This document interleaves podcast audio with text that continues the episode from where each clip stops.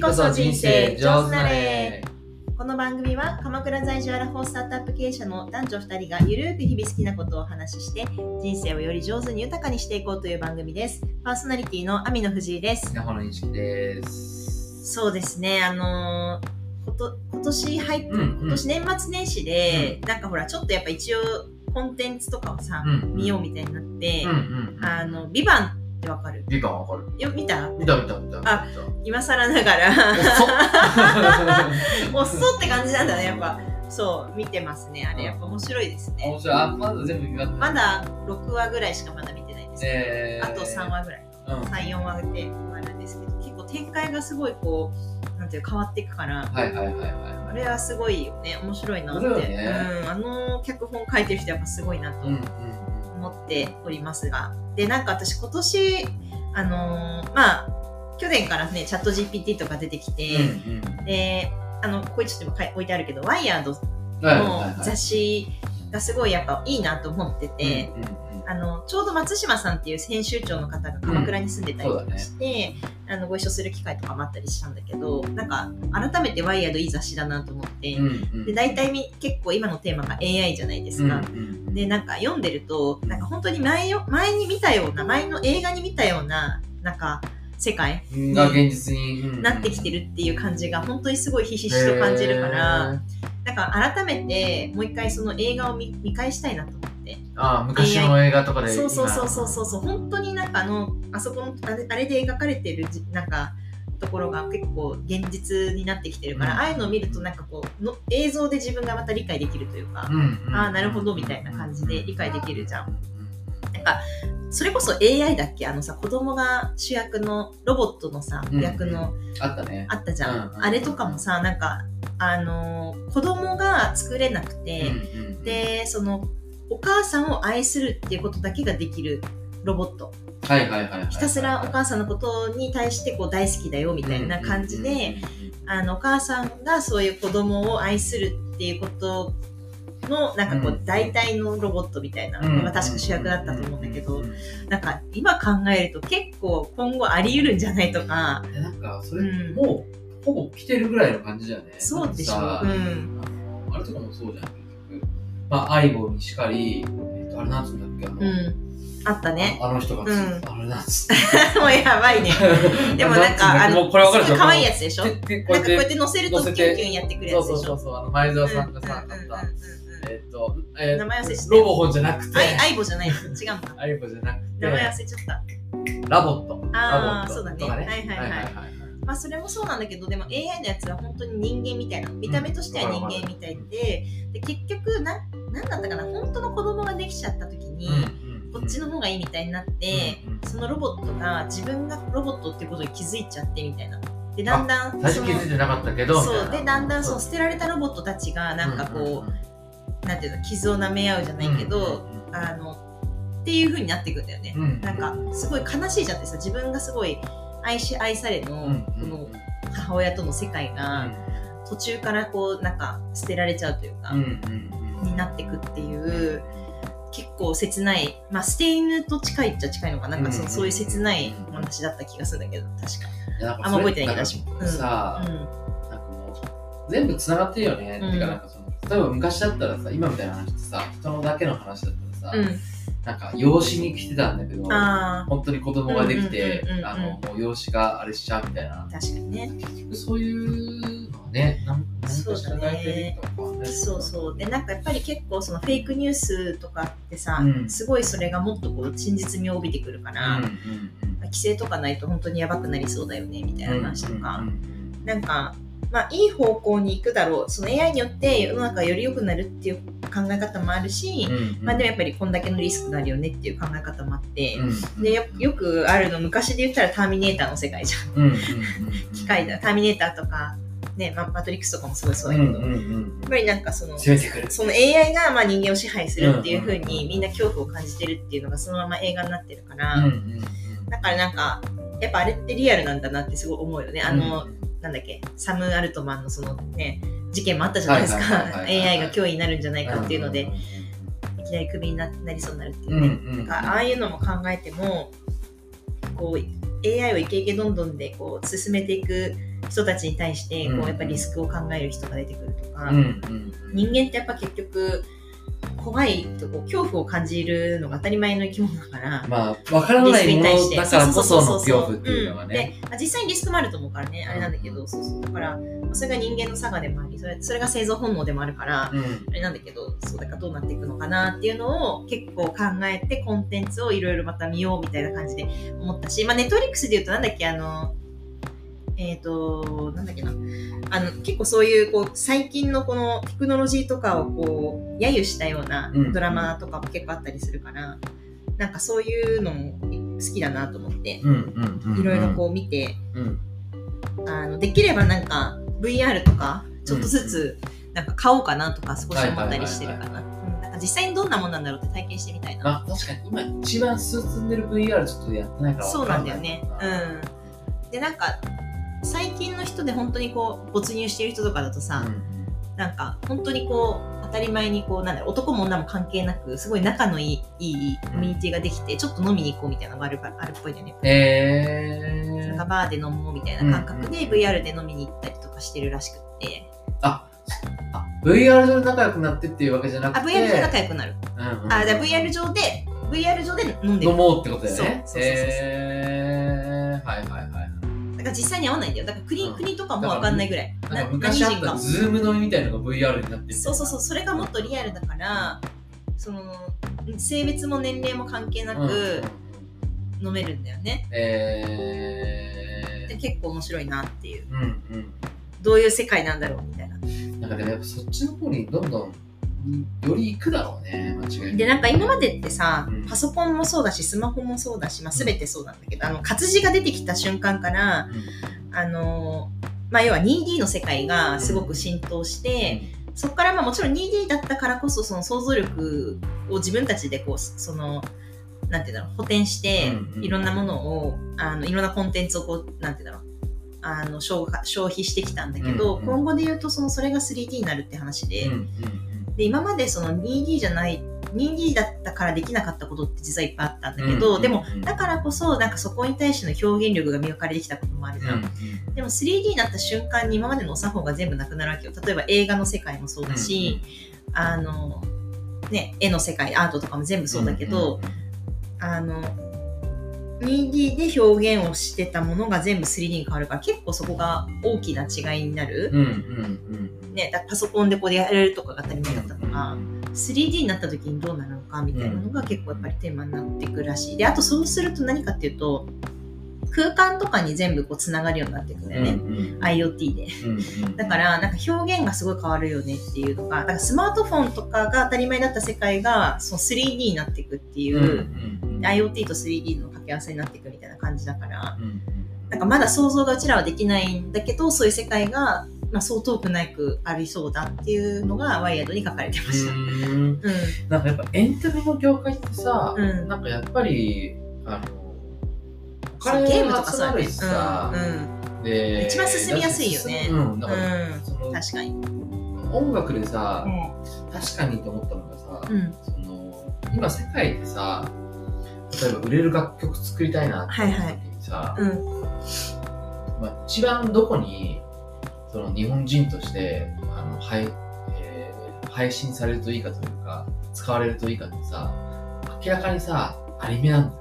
ああ、そうだね。あのー、アニワ遊びも流行ったのもアニメだもんね。そうそうそうそうアイドルで。あれってさ結局昔だとさその、まあ、アニメっていうもの自体は確かに人気あったけどでも日本語のアニメが出てでそこからさその海外のわかんないけど、えースペインとかさ、うん、フランスとか、うん、うん、うん、ナルトが流行るうん。やっぱ時差が結構あったあああ、のー翻訳して前はね。海賊版のうんうん DVD うん、うん、がうん出て、もうさ、うん今もう同時に配は信いではいさ、はい。うん、行くからうんやっぱそこで一気にその注目を浴びるそうだね。楽曲が本当に多いっていう、でも本当にその AI で作られた楽曲がすごい増えてきてて、だから音楽業界もまたすごい変わるし、うんうんでその今までだと映像でしか表現できなかったもの例えば、まあそういうものがそのライブとかはもう結局 VR とかで表現できるようになってくると、うんうんそのただのライブ DVD とは違うものが結構また出てきたりするっぽいから、エンターテインメントの世界は確かにめちゃくちゃ変わる、うん、と言われてるよねうんうんうん一番わかりやすく変わるかもしれないよね。まあ生活にもちろん入ってくるけど、生活ってやっぱり、なんていうんだろう、抵抗力がた多少あるから、うんな慣れとかがあるから、うんスマホもすぐにね、まあ、スマホはまあ簡単だからあれだけど、その IoT とかそういう系はさ、うんうんすぐに浸透はしないかもしれないけど、うんうんうんエンターテインメントは早いかもね。あの特にゲームが最初だと思うそうけエど。ンタメ系はねあとプラスそういう AI とかも使いやすいんだよねそうだよね。なんか、ん仕事でちょっとやっててさ、うん。そのアニメとかもさ動画とかってめちゃくちゃ何個もさ作んなきゃいけないとかっていうのを AI で割と生成してみたいなのもうんうんうん結構みんな使ってうん。うん。うん。て、でだいぶそれがコスト削減に大きく響くから、うんねうんでなんかさ、あの、VR アーティストのさ、うん関口あゆみちゃんって子がいて、うんすごいツイッター、あ X でもすごい人気なんだけど、なんか彼女がつ、うんさやっぱ要はちょうど空間に絵を描くんだよね。うーんすっごく面白いよ。うんだってさ、なんか今回も辰の、そう、竜のさう、ん絵を描いてたんだけど、うん要は、なんて言うんだろう。もうこの空間で描くわけよ、こうやって。えー、面白いえなそうなんでなんていう関口あゆみちゃんっていう、今多分ドバイとかに住んでるのかな。のえーそう、それこそその子も G140 で会った子だったんだけど、ううそうそうそう、すごい面白いよね。なんか、神社とかも描けちゃうんだよ。うんえーそう全部空間にも絵を描くから、うんそうだね、なんかそこに行って、なんかこう描いてる感じとかも一緒に見れたりするよううな、んうんそういう、なんかやつをやってて、彼女はそれで今ドバイに行って、いろんなプロジェクトやったりとかしうて、ーんすごい面白いなとうんうん思っているんだけど、うんうんそうだね、なんか VR の世界とかがやっぱりまたかわ、うんまあ、もっともっと進化していくだろううんうんなってうんうん思うので、それは今年ちょっとまた体験してみたいなと思っているかな。うんうんそうだよね、うんこれでもなんかそこへのさ、うん、まああのーブロックチェーンとかああいうのもさ、うん、やっぱこう紆余曲折というかさ、う多い、うんこのん。間あ、じゃあもうちょっと違あうんです。のうん、ジャック同士のさ、うんうんはいはい大丈夫大丈うん夫初めてのツイートがさ、うん3億円だったのがさ NFT でうん。 30万になったっていう のを見てえすごくない ?3 億円の NFT が30 30万万。やばいね。すごいよね、えーそうだね、まあちょっとちょそういうのがさ、まあ、まあもちろん混じってくるけど、またあ暑いまた変わってくるだろうよね。いや過渡期だからさ、そうだね。うんそういうの絶対あってあるよね、だって、そうそうそう。うん淘汰されてくんだろううんうんうね。んまあ、投機だと思って入ってくる人がいっぱいいるから。うんうんだけど、実際投機じゃなかないものが残っていくといううんか、うんうんうん今日もね本物がね、うんまあ、実際に投機として使われちゃうのはしょうがない部分もあるうんうんうんうんうん。でもそうやってやっぱムーブメントってうん。うん最初にやっぱ騒ぐやつらがうんね、見ないといけないから、うん。まあ、そうだうね。ん注目されるし、うんそこにお金が集まるから。うんなんかちょっと話めちゃくちゃ変えていいどう ぞなんかさ、あとさ、なんか昭和の名残がやっぱな、なんかこう、変わっなんか昭和が、の時代が令和になってきたなっていう感覚がすごいあって、それえー特にそのエンターテインメントのさっきの話じゃないけどさ、今回ダウンタウンの松本さんがさ、あああの、なんか文春法にまたうんうんうんさらされてたじゃないそうですだか。ねで、なんかさ、それをきっかけにさ、うん昔のさ、昭和の時代の笑いを、なんかすっごいこうディスる文化が今すごい起きてるの知ってる知らないなんか昔ってやっぱりその女の人に対してえーうんセクハラとかパワハラみたいなのがわ笑いになってた時代がめやっちぱゃあくっちゃやってたたじゃよん。ねそうそうそうであれがなんか今だと信じられないみたいな感じになっうんて、うんなんかそれが切り取られてすごい今 TikTok とか、へそーの X とかで超出回ってるのへーでもあれ切り取られたらさそりゃやばいじゃん、うんいやうんうんあれってもうなんか全体の中の一部の中で笑 いとして、うんうん笑いになってたのにあれだけ別に切り取られたら何も面白くはないし、うんただ不快なだけだうんから、でもなんかそのなんだろうなジャニーズの問題もそうだし、うんうんあの過去のああいう昭和のまあなんて言うんだろう良くも悪くもう、んうーん男の時代だったわけじゃん、なんか。うんザ男の時代がみやたりたいいな放題やそっうてそるうみそたいうなそう、まあ、それがバブルでもあったといううん話もあるよね愛好会さんみたいなのが。あのそそれをこうなんていうのそれを夢と思ってみんながのし上がってきた感もあるじゃない、うんうんそれはその昔で言うマイホームとうか、んうんあのそういうマイカーみたいな話と一緒で、男子の人気みたいなねそうそうモテるのがモテるとかなんか女とやれるのがあのかっこいいみたいな確かに女とやれるのがかっこいいみたいなそう風潮結構あったもんなあったでしょで別にそれがモチベーションにもなってて、うんうなんんかいい悪いじゃないじゃんもうそういう時代だったってだけじゃだからんモテるモテたいがためにいい車を買うとだかしそういうそうことそうだよいいねねいい時計買うとかいい仕事頑張るとかじゃん、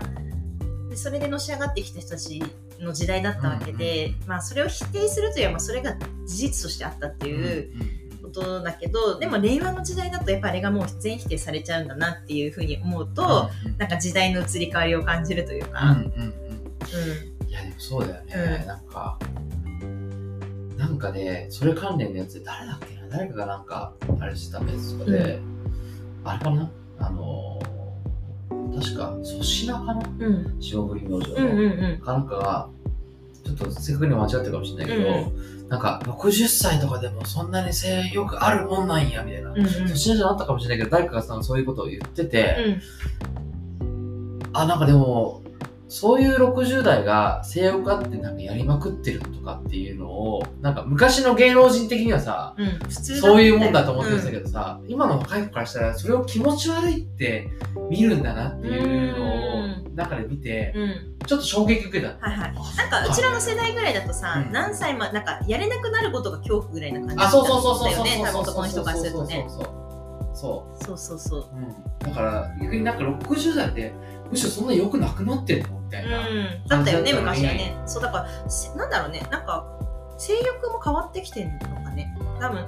発散されちゃってんのかななんか昔の人の方がやっぱ性欲あるイメージ確かにあるんだよね確かなんか今の子はさなんかほらそれこそあのし何なんだっけえっ、と植物う何植物食べる動物 草食かに草食系草食系男子そうそうそうそう草食系男子なんでもう古い古い言葉すぎるけどでもまあ実際あんな感じその中性的な子が増えてきてたりとうんか、化粧する男の子も増えてきたりとか、でそれとともに多分性欲も落ちてる感じはあるよね。いやだからさ、うんなんかかっこいいって言われたいっていうかうさ、ん、綺麗って言われたいとかさそうそうだかいらのがあるじゃ韓ん国のねアンドルとかもそんな感じだもんね、綺麗系だもんねみんなね。うんなんだろうねししそそう性欲はでもなんか絶対減ってる気しないその世代によって。まあなんかやっぱさそうなる気もちょっとするけどねなんでなんだろうあの発散できちゃうからかなコンテンツがいっぱいあるからいややっぱさ、うそのまあおっぱいにしろさ、見れちゃうたこからとがないあーもう神聖なものだからあこそこう妄想が膨らんで膨らんでみたいなー野生の勘だかも勘なのかもね性ってあの要はなんていうんだろう自然の力なんじゃないその自然のこう大事なパワーなんじゃないその性欲ってだってさなんていうの人間に預けられた DNA っていうかさその本能的にさ女の子とか男の人にこうムラムラするっていうのは、それは絶対本能的にあるよ本能のものじゃない必ずだけどその現代はうんその本能で生きることが失われつつあって例えば自然の中で暮らすとか当たり前にこうなんか機械がいろいろやってくれたりとかさ、するとこうよく言われてるのはそういう野生的なものっていうのが人間としては失われつつあるというか昔と比べてねっていうのあるのかないやなんか その神格化というか、うんその希少性がうん低くなってる気まがあすそる、れもあるよね、うん絶い対やなんかそれがでかい気がするなあんかーえじゃあそういう意味で言うとそのエロ本ぐらいまでは良かったってことあそうそうそうそうそうそうまだまだそう想像力がエロ本とかビデオデッキとか、 で目を盗んで みそうたいそうな目を盗んでみたいな、うんの方がやっぱさうん興奮するじゃんドキドキアすクセるスできちゃうもんねスマホがあったらね、うんアクセスできちゃうしそさうだねなんかいやセックスってどんなもんなんだろうみたいなの中学生とかで分かんなかったわけじゃん、対して、うんうんうんうんっていうのでそさういうことなのかないいやーある気がするけどなうんとかさなんかもう女性というものがうんこう電話をするにしても相手の親御さんに電話したはいはいはいあったらねどうしようとかドキドキするとかそれと合うのかねやっぱハなードるルほがどさ結構低かったっていうのがんうんうんうんアクセスがねアクセスが簡単になってしまってあの日常の LINE もそうだし、うんあと女性の裸とかうんうんやっぱそういうのはあるかもねちょっとでも話さしてそのみたい性な欲のさなんていうんだろう性欲の違いがあるじゃん例えばジェネレーションであるとしてあると仮定しましょうとで若い世代からしたら意味が分かんないわけじゃんそんなんでそんな強いんだと性欲そうレイプしてまで犯したい理由がよく分からないみたいなその気持ちが全然分かんない世代がやっぱいるわけじゃないですかでもさ別にいい悪いでもないじゃない性欲が低い高いはいい悪いでもない、ねうんだけどやっぱそのジェネレーションの違いによって若い人の世代にとって変わられていくと性欲がイコールなんかあんまり良くないものというか性欲が自体が悪いわけじゃないけど、まあ、性欲が行き過ぎるとああいうことになりうるなりやすいじゃないそのなんて言うんだろう女の子持ち帰るとかうんさ、うんうんあの泥酔した女の子持ち帰るとうんか、うんうんっていうなんかそのグラデーションじゃん本来は別に、うんうんうんで世代にもよ世代でもその世代の中でもいろいろあるだろうしさ、うん強い人と低い人さだからなんか難しいよねそのだんだん難しいなと思うのは令和の中ではああいうものがすごい断罪されちゃうんだなっていううんうんのが、まあもちろん悪いものは悪いわけだから、うそのそこにそこのそのグラデーションじゃなく黒は絶対あるんだけど、うんうんとはいえはグラデーションもあるわけでそうそだねの黒のものは黒でいいんだけどそのグラデーションの中でちょっと黒に近いものとに対しても嫌悪感が強いかそら。のグラデーションのこの幅がどんどん変わってってるそうそうそうそうそうそうっていうのをすごい感じるなと思っていやー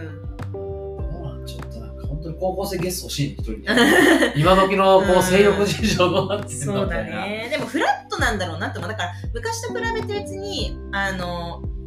LGBTQ とかもあるぐらい、別に男の人は男らしくいなきゃいけないとか、うんもうなくなってきてるからいい意味で言ったらすごくフラットになってきてるんだなってすごく思うよねその、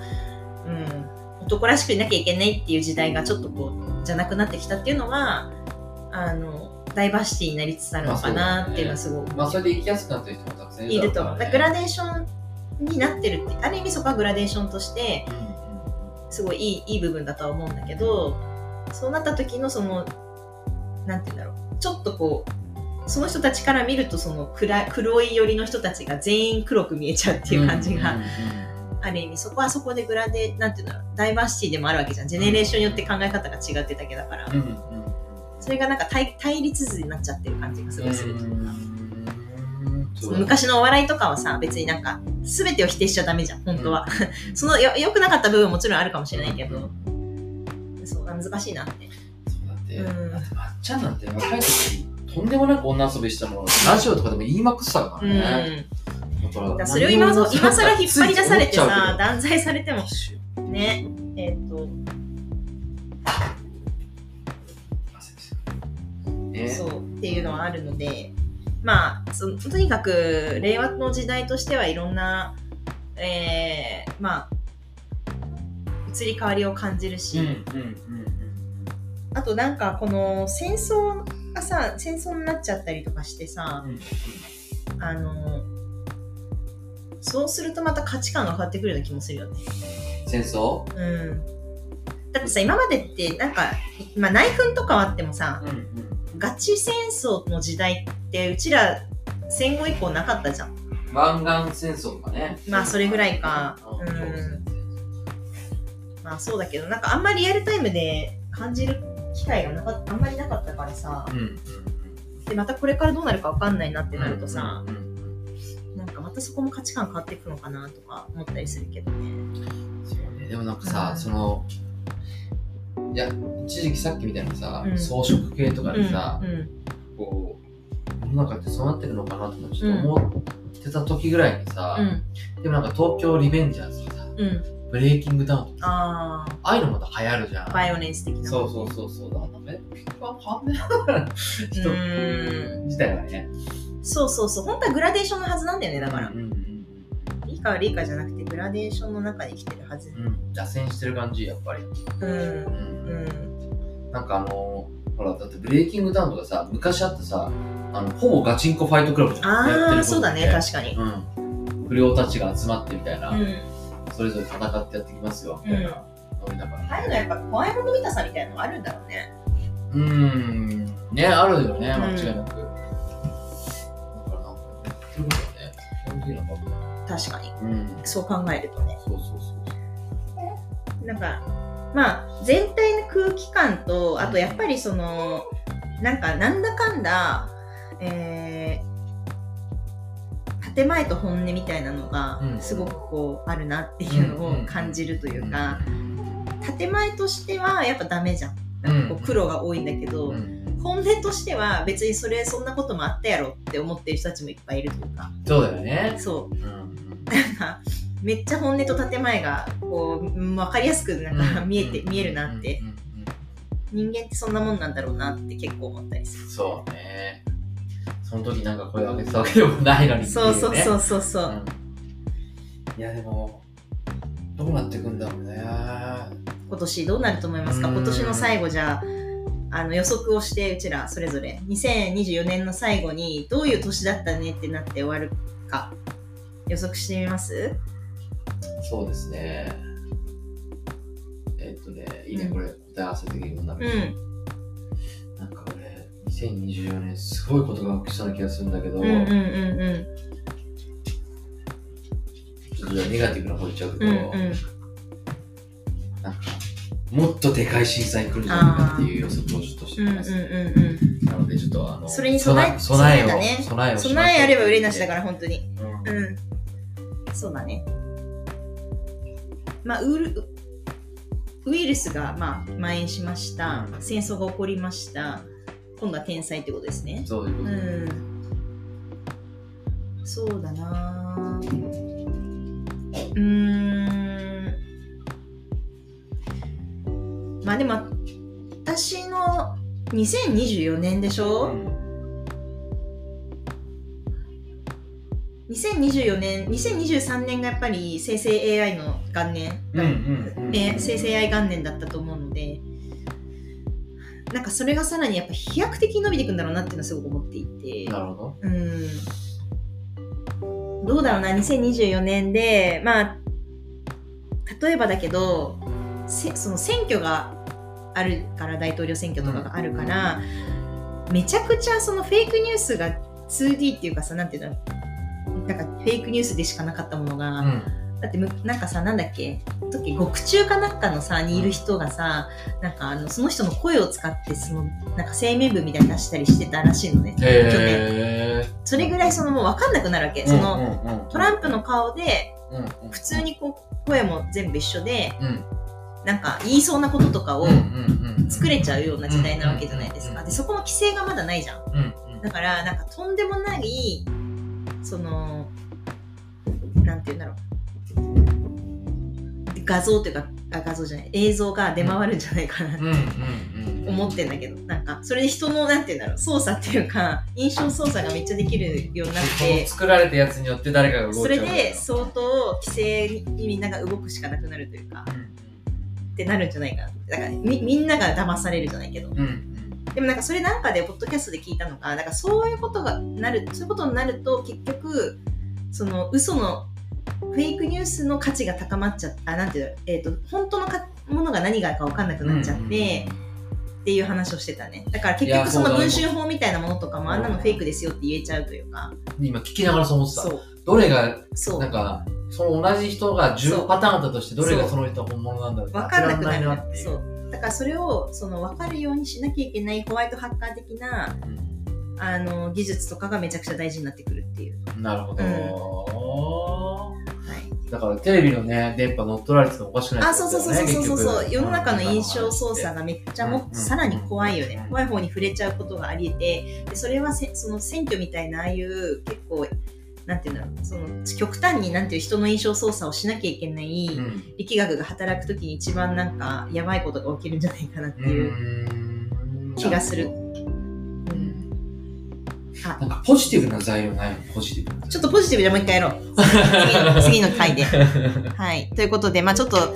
悲しいあれであったんで、じゃあ次はポジティブなところをちょっとお話ししたいと思います。ありがとうございました。はーい。